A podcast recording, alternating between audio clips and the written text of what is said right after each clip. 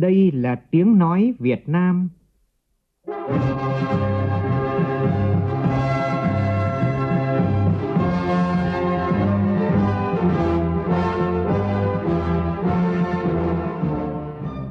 là tiếng nói Việt Nam,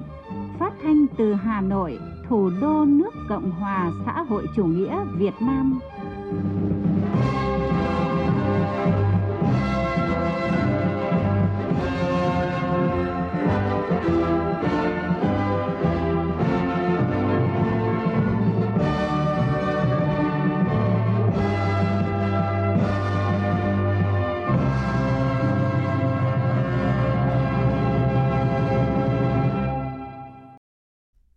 Kính chào quý vị và các bạn.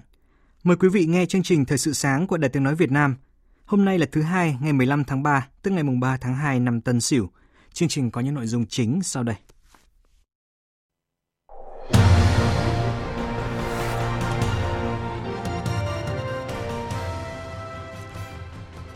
Sáng nay diễn ra phiên họp thứ 54 của Ủy ban Thường vụ Quốc hội. Các đại biểu cho ý kiến nhiều nội dung quan trọng, trong đó có công tác nhân sự lãnh đạo cấp cao của các cơ quan nhà nước để trình Quốc hội.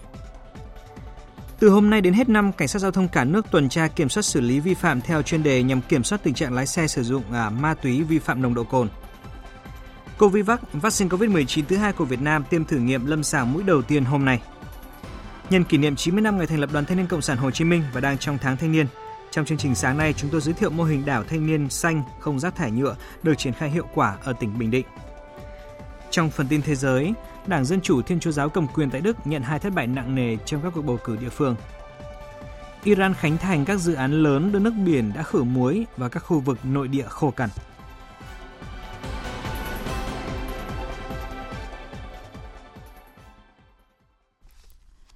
Bây giờ là nội dung chi tiết. Sáng nay tại Hà Nội khai mạc phiên họp thứ 54 của Ủy ban Thường vụ Quốc hội. Diễn ra trong một ngày, nội dung đáng chú ý đó là các đại biểu sẽ cho ý kiến về việc chuẩn bị kỳ họp thứ 11 Quốc hội khóa 14 và công tác nhân sự để trình Quốc hội. Phóng viên Lại Hòa thông tin. Tại phiên họp 54 này, Ủy ban Thường vụ Quốc hội cho ý kiến về báo cáo tổng kết công tác nhiệm kỳ khóa 14 của Quốc hội, Ủy ban Thường vụ Quốc hội, các báo cáo kết quả giám sát việc giải quyết kiến nghị của cử tri gửi đến kỳ họp thứ 10 Quốc hội khóa 14, tổng hợp ý kiến kiến nghị của cử tri và nhân dân gửi tới kỳ họp thứ 11 Quốc hội khóa 14. Ngoài ra, Ủy ban Thường vụ Quốc hội cho ý kiến bằng văn bản đối với các báo cáo đánh giá bổ sung kết quả thực hiện kế hoạch phát triển kinh tế xã hội và ngân sách nhà nước năm 2020.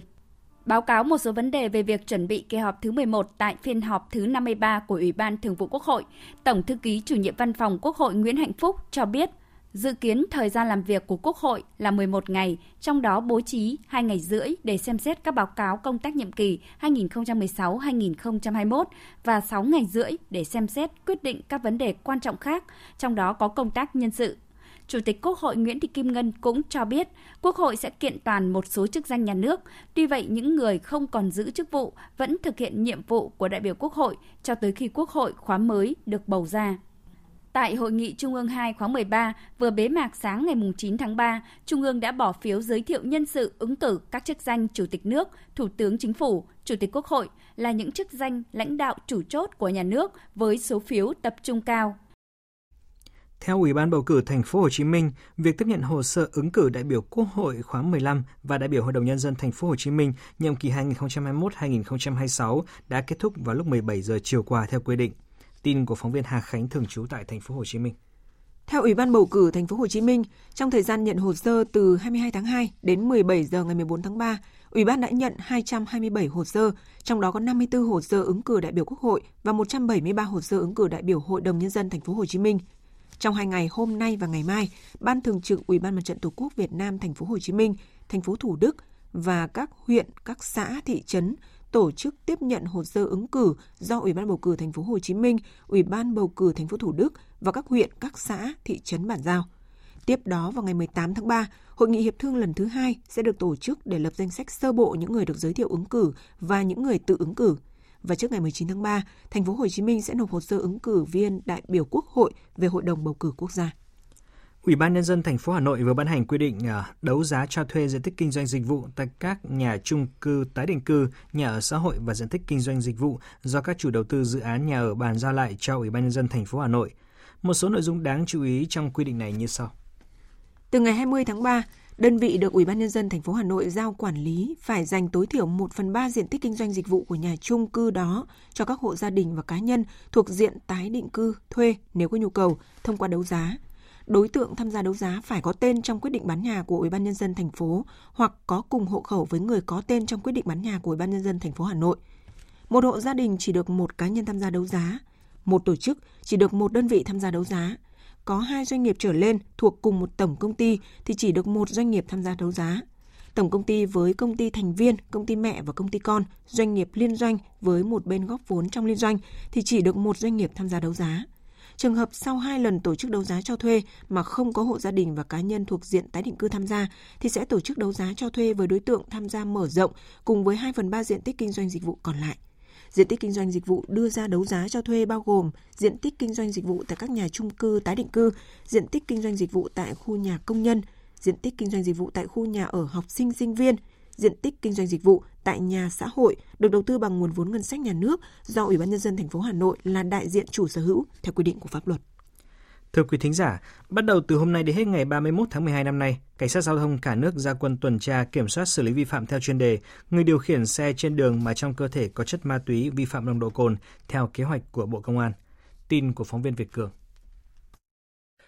Lực lượng cảnh sát giao thông sẽ tập trung tuần tra kiểm soát tại các tuyến giao thông chính trong đô thị, các tuyến cao tốc quốc lộ trọng điểm, các tuyến vận tải hành khách du lịch hàng hóa, các tuyến thường xuyên xảy ra tai nạn giao thông, địa bàn gần nơi xe xuất phát, khu vực bến xe, bến cảng, kho bãi, khu vực quán bar, vũ trường, nhà hàng, quán ăn, khu vực phức tạp về an ninh trật tự, ma túy. Trọng tâm của đợt giao quân nhằm chủ động phòng ngừa, phát hiện, ngăn chặn và xử lý nghiêm hành vi vi phạm của người điều khiển xe mà trong cơ thể có chất ma túy, vi phạm nồng độ cồn và các hành vi vi phạm pháp luật khác.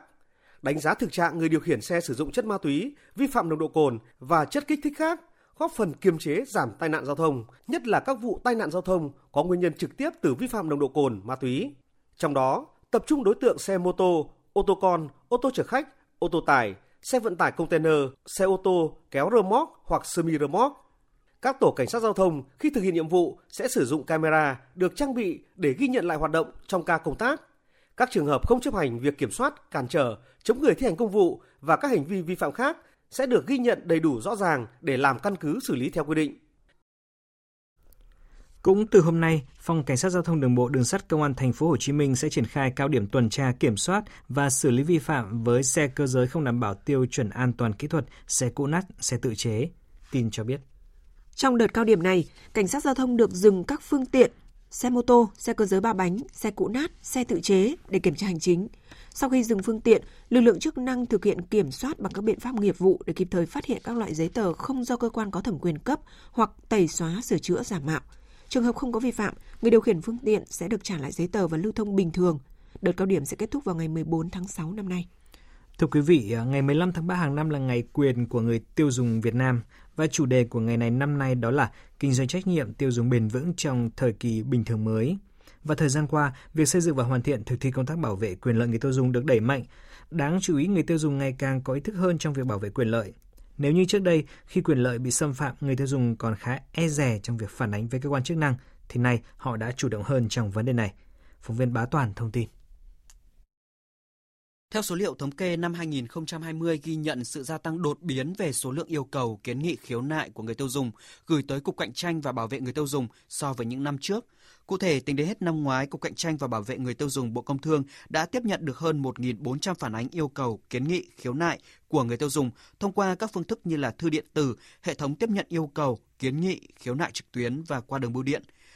trên thực tế, hành vi xâm phạm quyền lợi người tiêu dùng vẫn đang diễn ra khá phổ biến. Luật bảo vệ quyền lợi người tiêu dùng thực thi đã bảo vệ quyền lợi của người tiêu dùng cũng như nâng cao trách nhiệm của doanh nghiệp. Tuy nhiên, đến nay hiệu quả thực thi chưa cao do trong bối cảnh mới những quy định trong luật không còn phù hợp. Hiện có rất nhiều hành vi xâm phạm quyền lợi người tiêu dùng mới xuất hiện, song chưa có chế tài xử lý. Ông Nguyễn Mạnh Hùng, Chủ tịch Hội Bảo vệ người tiêu dùng Việt Nam cho rằng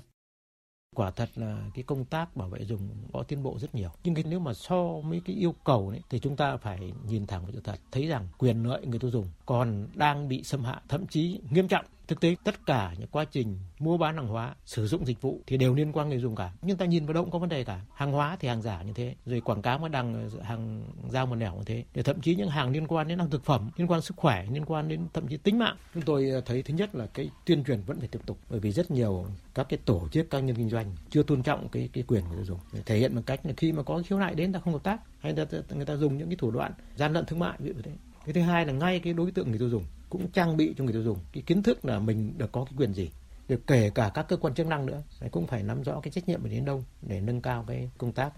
mà đã được nhà nước giao.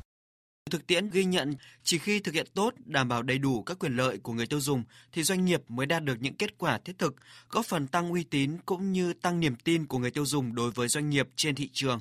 Đặc biệt năm nay, Ngày quyền của người tiêu dùng Việt Nam 15 tháng 3 được tổ chức trong bối cảnh đại dịch COVID-19 diễn biến khó lường. Việc tuân thủ và đáp ứng các nhu cầu, quyền lợi của người tiêu dùng càng giữ vai trò quyết định đối với sự tồn tại của doanh nghiệp nói riêng và sự phát triển của nền kinh tế nói chung. Thưa quý vị, tuổi trẻ cả nước đang triển khai nhiều hoạt động thiết thực trong tháng thanh niên và kỷ niệm 90 năm ngày thành lập Đoàn Thanh niên Cộng sản Hồ Chí Minh. Tối qua tại Hà Nội, Trung ương Đoàn Thanh niên Cộng sản Hồ Chí Minh đã tổ chức gặp mặt những người bạn của đoàn. Tại sự kiện, Trung ương Đoàn đã trao tặng kỷ niệm trương vì thế hệ trẻ, phần thưởng cao quý của Trung ương Đoàn cho 78 cá nhân, trao tặng bằng khen của Trung ương Đoàn cho 195 cá nhân và 17 tập thể đã có những đóng góp tích cực, hiệu quả trong công tác đoàn và phong trào thanh thiếu nhi giai đoạn 2016-2020. Và từ nhiều năm qua, sự sáng tạo và công sức của tuổi trẻ đã góp phần giải quyết nhiều vấn đề bức thiết của đời sống, trong đó có vấn đề bảo vệ môi trường.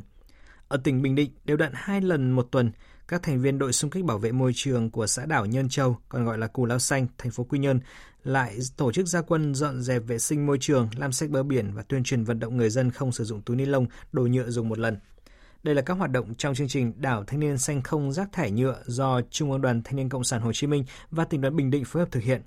Sau 3 tháng triển khai, chương trình đã dần thay đổi thói quen xả rác bừa bãi của người dân vùng biển đảo, góp phần bảo vệ môi trường, chống rác thải nhựa. Phóng viên Thành Long tại miền Trung có bài viết giới thiệu về mô hình độc đáo này ngay sau đây.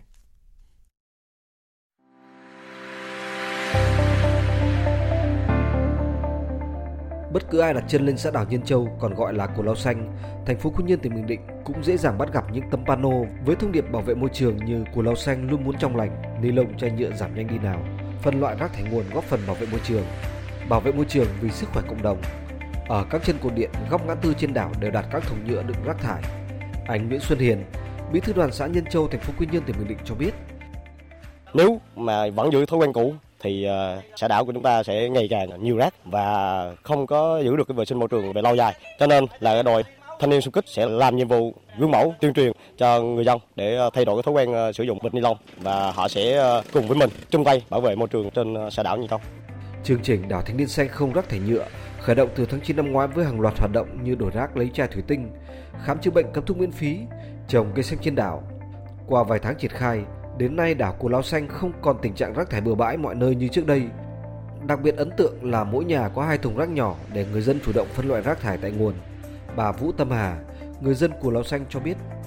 Lần đầu tiên nhờ đoàn viên thanh niên và bộ đội biên phòng về đây để dọn dẹp sạch sẽ cái bãi trong sạch đẹp. Tôi cũng góp sức chung đi làm. Tôi sẽ nhắc nhở những người dân bỏ rác đúng nơi quy định, không đổ bừa bãi ờ, như vậy nữa. Mấy năm gần đây, đảo Cù Lao Xanh thành phố Quy Nhơn trở thành điểm đến hấp dẫn khách du lịch trong và ngoài nước. Du lịch gia tăng kéo theo sự phát triển các cơ sở lưu trú, kinh doanh ăn uống. Đây cũng là một trong những nguyên nhân làm nguồn rác thải trên bờ và cả mặt biển ngày càng nhiều. Do vậy, cùng với hướng dẫn người dân phân loại rác thải sinh hoạt, rác thải nhựa, đội thanh niên xung kích bảo vệ môi trường của xã đảo Nhân Châu thường xuyên tổ chức tuyên truyền, kiểm tra, nhắc nhở, hướng dẫn người dân, du khách và các cơ sở kinh doanh dịch vụ dọc các bờ biển bỏ rác đúng nơi quy định và hạn chế sử dụng các sản phẩm nhựa dùng một lần. Anh Hà Duy Trung, Bí thư tỉnh đoàn Bình Định cho biết, cùng với các hoạt động đó, chương trình thứ bảy tình nguyện Chủ nhật xanh của đoàn viên thanh niên cũng đã góp phần thay đổi đáng kể thói quen sử dụng sản phẩm nhựa dùng một lần và phân loại rác thải tại nguồn trên đảo Nhân Châu. Qua hoạt động này cũng đã giúp nâng cao nhận thức không chỉ tu trẻ mà nâng cao nhận thức và sự vào cuộc của nhân dân cùng tham gia chung tay bảo vệ môi trường. Mô hình này chỉ là một mô hình duy trì xuyên suốt trong năm Ban Thường vụ tỉnh đoàn cũng đang triển khai mô hình về bảo vệ môi trường, làng xã sáng xanh sạch đẹp ở tất cả các cái huyện thị, thành phố có sự đầu tư hết sức bài bản.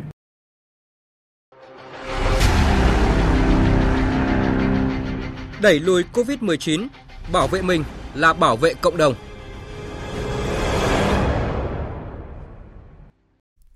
Thưa quý thính giả, sáng nay nước ta không ghi nhận ca mắc mới COVID-19 trong cộng đồng. Tiến trình phát triển vaccine nội địa có thêm một bước tiến mới khi hôm nay 6 tình nguyện viên của giai đoạn 1 thử nghiệm lâm sàng sẽ nhận mũi tiêm vaccine Covivac đầu tiên. Những tình nguyện viên có độ tuổi từ 18 đến 59. Covivac là vaccine COVID-19 thứ hai của Việt Nam bước vào giai đoạn thử nghiệm lâm sàng. Đây là sản phẩm của Viện Vaccine và Sinh phẩm Y tế IVAC. Tình nguyện viên được lựa chọn là phải là người cư trú tại Hà Nội. Đại học Y Hà Nội phối hợp với Viện Vệ sinh Dịch tễ Trung ương thực hiện thử nghiệm – Mục tiêu của giai đoạn 1 đó là đánh giá độ an toàn và khả năng đáp ứng miễn dịch của vaccine để chọn ra hai nhóm liều tối ưu, sau đó chuyển sang nghiên cứu ở giai đoạn 2. Tiến sĩ Dương Hữu Thái, Viện trưởng Viện Vaccine và Sinh phẩm Y tế cho biết. À, cái vaccine Covivac ờ, của Ivac nghiên cứu và phát triển thì dựa trên công nghệ trứng gà cổ phôi. Đây là cái công nghệ mà Ivac đã nghiên cứu thành công cái vaccine cúm mùa và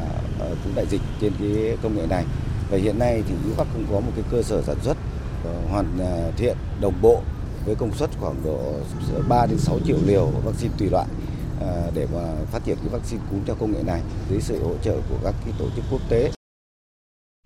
Chuyển sang các tin đáng chú ý khác, hôm nay Tòa án Nhân dân thành phố Hà Nội sẽ tuyên án 12 bị cáo trong vụ án thất thoát hơn 540 tỷ đồng xảy ra tại dự án Ethanol Phú Thọ. Trong năm ngày diễn ra phiên tòa sơ thẩm, đại diện Viện Kiểm sát Nhân dân thành phố Hà Nội cho rằng các bị cáo vi phạm quy định khiến dự án dừng hoạt động, xâm phạm quyền quản lý kinh tế của nhà nước, gây mất niềm tin của người dân vào nhà nước. Hành vi phạm tội này gây thiệt hại số tiền vừa nêu cho công ty cổ phần hóa dầu và nhiên liệu sinh học dầu khí là thiệt hại thực tế do lựa chọn nhà thầu không đủ năng lực. Trong khi đó, hôm nay Tòa nhân dân thành phố Hồ Chí Minh sẽ mở phiên tòa xét xử nguyên Phó Chủ tịch Ủy ban nhân dân thành phố Hồ Chí Minh Nguyễn Thành Tài, bà Dương Thị Bạch Diệp cùng 8 bị cáo khác liên quan đến sai phạm trong việc hoán đổi nhà đất số 57 Cao Thắng lấy nhà đất số 185 Hai Bà Trưng, quận 3, thành phố Hồ Chí Minh.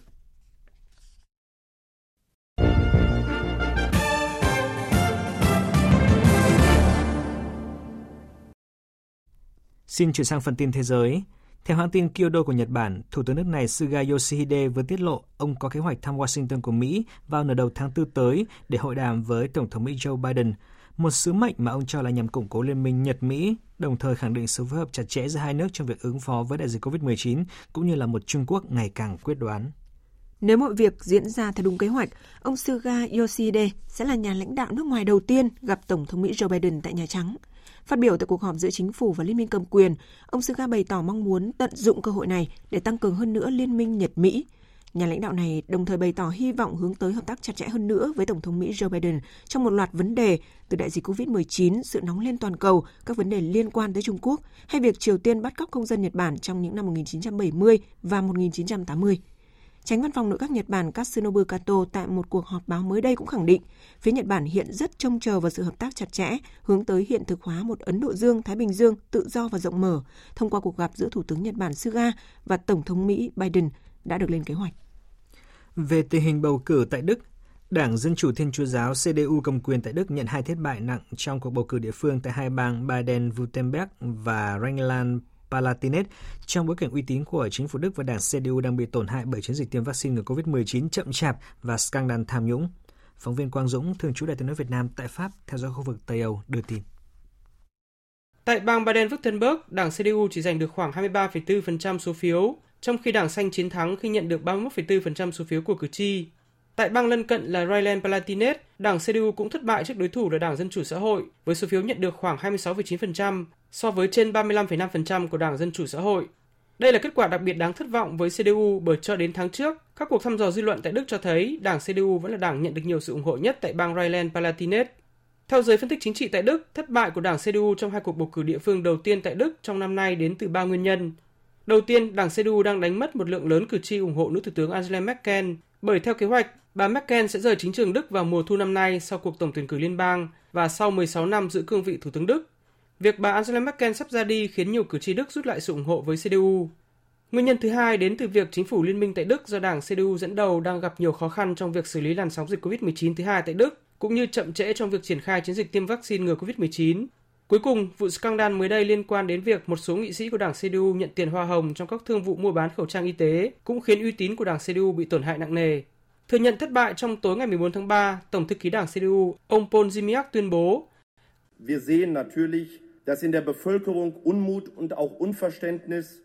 Chúng ta có thể thấy sự không hài lòng và không cảm thông đối với cách thức xử lý đại dịch COVID-19 đang gia tăng trong dân chúng Đức. Người dân đang mất dần kiên nhẫn và vì thế, tất cả những ai có trách nhiệm đều cần phải tự vấn nghiêm khắc rằng liệu chúng ta có thể làm tốt hơn, thực tế hơn và trên hết là nhanh hơn không. Trong khi đó, thắng lợi lớn trong hai cuộc bầu cử địa phương đầu tiên trong năm siêu bầu cử 2021 giúp các đảng xanh và Đảng Dân Chủ Xã hội tự tin hướng đến cuộc tổng tuyển cử liên bang cuối năm nay. Lãnh đạo Đảng Dân Chủ Xã hội đồng thời là đương kim Bộ trưởng Tài chính Đức ông Olaf Scholz nhận định kết quả cuộc bầu cử tại hai bang đầu tiên cho thấy nước Đức hoàn toàn có thể được điều hành bởi một chính phủ không có đảng CDU. Truyền thông Anh vừa đưa tin Anh sẽ tăng mức giới hạn số đầu đạn hạt nhân mà nước này có thể dự trữ. Chính phủ Anh dự kiến sẽ đưa ra thông báo về vấn đề này trong báo cáo đánh giá chính sách ngoại giao và an ninh công bố vào ngày 16 tháng 3 tới. Tên lửa đạn đạo phóng từ tàu ngầm Trident của Anh hiện được trang bị đầu đạn hạt nhân, được cho là có số lượng khoảng 180 quả. Chính phủ nước này hiện có kế hoạch thay thế các đầu đạn cũ và đóng mới 4 tàu ngầm hạt nhân để thay thế các mẫu hiện tại.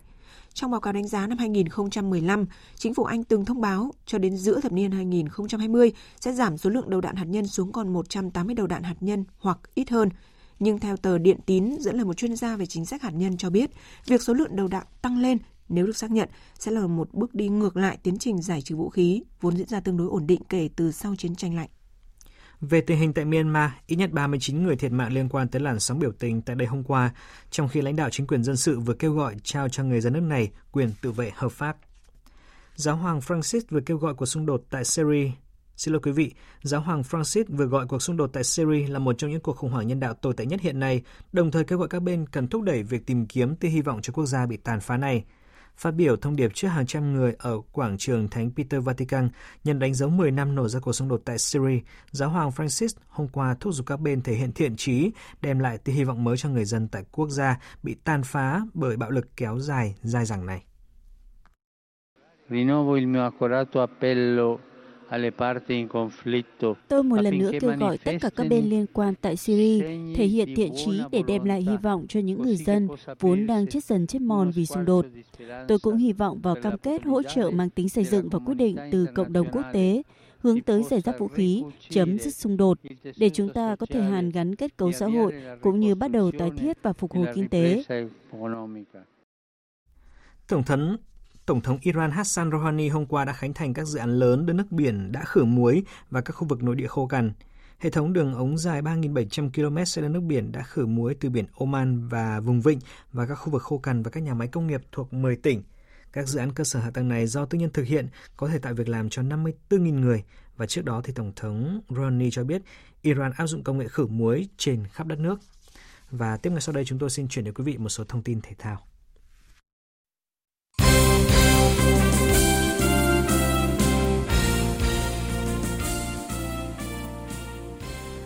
Thưa quý thính giả, vòng 3 của V-League 2021 khép lại vào tối qua bằng chiến thắng thuyết phục 3-1 của câu lạc bộ Viettel trước đội khách BKM Bình Dương. Kể từ đầu mùa giải đến nay, đây là trận thắng đầu tiên của huấn luyện viên Trương Việt Hoàng và cũng là trận thua đầu tiên của huấn luyện viên Phan Thanh Hùng.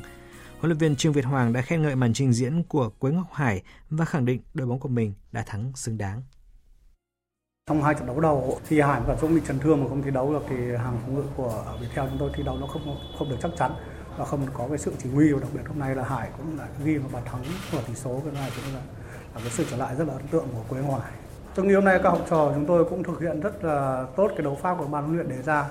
Thì trong sau cái quá trình mà nghỉ dịch Covid chúng tôi cũng đã nhìn ra được những cái mặt chưa được của đội Viettel trong hai cái trận đấu qua và chúng tôi đã trong cái thời gian vừa đấy thì chúng tôi cũng tập luyện và sửa rất là nhiều và các bạn là cái tuân thủ cái chiến thuật rất là tốt và tôi nghĩ hôm nay cái chiến thắng của đội chúng tôi cũng rất là xứng đáng. Trong ngày hôm qua còn có hai cặp đấu khác, Văn Toàn đã ghi bàn rồi kiến tạo cho Brandao giúp Hoàng Anh Gia Lai đánh bại lên Bình Định 2-1 trên sân Pleiku, còn Than Quảng Ninh thắng câu lạc bộ Thành phố Hồ Chí Minh 2-0 nhờ các pha lập công của Diogo và Hải Huy. Chuyển sang thông tin liên quan đến các giải bóng đá quốc tế. Cuộc so tài giữa Arsenal và Tottenham thuộc vòng 28 giải ngoại hạng Anh đã kết thúc với phần thắng 2-1 nghiêng về đội chủ nhà. Đây là trận đấu mà tiền vệ Eric Lamela của Tottenham ghi được siêu phẩm, nhưng chính anh cũng sắm vai tội đồ khi phải nhận thẻ đỏ. Và trong trận đấu muộn à, thắng tối thiểu West Ham 1-0, Manchester United đã đòi lại vị trí nhì bảng từ tay của Leicester. Còn tại Serie A, à, Romelu Lukaku và Lautaro Martinez cùng ghi bàn đã giúp cho Inter Milan hạ chủ nhà Torino với tỷ số 2-1 ở trận đấu vòng 27 diễn ra hôm qua, nhờ đó xây ngôi chắc chắn đầu tiên tại bảng xếp hạng của Serie A.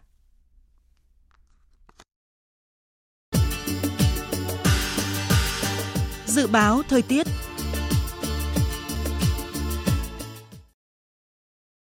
Phía Tây Bắc Bộ ngày nắng, đêm có mưa rào vài nơi, gió nhẹ, đêm trời lạnh, nhiệt độ từ 19 đến 22 độ, có nơi dưới 19 độ. Riêng khu Tây Bắc từ 29 đến 32 độ, có nơi trên 32 độ. Phía Đông Bắc Bộ nhiều mây, có mưa vài nơi, sáng sớm có sương mù và sương mù nhẹ. Riêng vùng đồng bằng trưa chiều giảm mây hưởng nắng, gió Đông Nam cấp 2, cấp 3, đêm trời lạnh, nhiệt độ từ 19 đến 28 độ. Các tỉnh từ Thanh Hóa đến Thừa Thiên Huế phía Bắc nhiều mây, có mưa vài nơi, sáng sớm có nơi có sương mù, trưa chiều giảm mây hưởng nắng. Phía Nam có mây, ngày nắng, đêm có mưa vài nơi, gió nhẹ, đêm trời lạnh, nhiệt độ từ 20 đến 28 độ, phía Nam từ 28 đến 30 độ. Các tỉnh ven biển từ Đà Nẵng đến Bình Thuận, ngày nắng, đêm có mưa rào vài nơi, gió đông bắc đến đông cấp 2 cấp 3, nhiệt độ từ 22 đến 32 độ, phía Nam có nơi trên 32 độ. Tây Nguyên ngày nắng, chiều tối và đêm có mưa rào vài nơi, gió đông bắc đến đông cấp 2 cấp 3, nhiệt độ từ 17 đến 33 độ, có nơi trên 33 độ. Nam Bộ ngày nắng, chiều tối và đêm có mưa rào và rông vài nơi, riêng miền Đông có nơi có nắng nóng, gió đông cấp 2 cấp 3, nhiệt độ từ 22 đến 34 độ, riêng miền Đông có nơi trên 36 độ. Khu vực Hà Nội nhiều mây có mưa nhỏ vài nơi, sáng sớm có sương mù và sương mù nhẹ, trưa chiều giảm mây hưởng nắng, gió đông nam cấp 2 cấp 3, đêm trời lạnh, nhiệt độ từ 20 đến 28 độ. Dự báo thời tiết biển, Bắc Vịnh Bắc Bộ có mưa vài nơi, sáng sớm có sương mù và sương mù nhẹ, tầm nhìn xa trên 10 km, giảm xuống dưới 1 km trong sương mù, gió nhẹ. Vùng biển từ Quảng Trị đến Quảng Ngãi, từ Bình Định đến Ninh Thuận không mưa, tầm nhìn xa trên 10 km, gió đông cấp 3, cấp 4. Vùng biển từ Bình Thuận đến Cà Mau có mưa rào vài nơi, tầm nhìn xa trên 10 km, gió đông bắc cấp 4, cấp 5. Vùng biển từ Cà Mau đến Kiên Giang có mưa rào vài nơi, tầm nhìn xa trên 10 km, gió đông đến đông nam cấp 3, cấp 4. Khu vực Bắc Biển Đông có mưa vài nơi, tầm nhìn xa trên 10 km, gió đông bắc cấp 4, cấp 5. Riêng phía đông bắc có lúc cấp 6, giật cấp 7, biển động. Khu vực giữa Biển Đông và khu vực Nam Biển Đông có mưa rào và rông vài nơi, riêng phía đông có mưa rào và rông rải rác, tầm nhìn xa trên 10 km, giảm xuống từ 4 đến 10 km trong mưa, gió đông bắc đến bắc cấp 4, cấp 5, riêng phía đông bắc có lúc cấp 6, giật cấp 7, biển động. Khu vực quần đảo Hoàng Sa thuộc thành phố Đà Nẵng, không mưa, tầm nhìn xa trên 10 km, gió đông bắc cấp 4, cấp 5. Khu vực quần đảo Trường Sa thuộc tỉnh Khánh Hòa có mưa rào và rông vài nơi, tầm nhìn xa trên 10 km, gió đông bắc đến bắc cấp 4, cấp 5. Vịnh Thái Lan có mưa rào vài nơi, tầm nhìn xa trên 10 km, gió nhẹ. Những thông tin thời tiết vừa rồi đã kết thúc chương trình Thời sự sáng nay của Đài Tiếng Nói Việt Nam. Chương trình do biên tập viên Hoàng Ân biên soạn với sự tham gia của phát thanh viên Quỳnh Anh, kỹ thuật viên Hồng Thanh, chịu trách nhiệm nội dung Nguyễn Vũ Duy. Xin kính chào tạm biệt và hẹn gặp lại.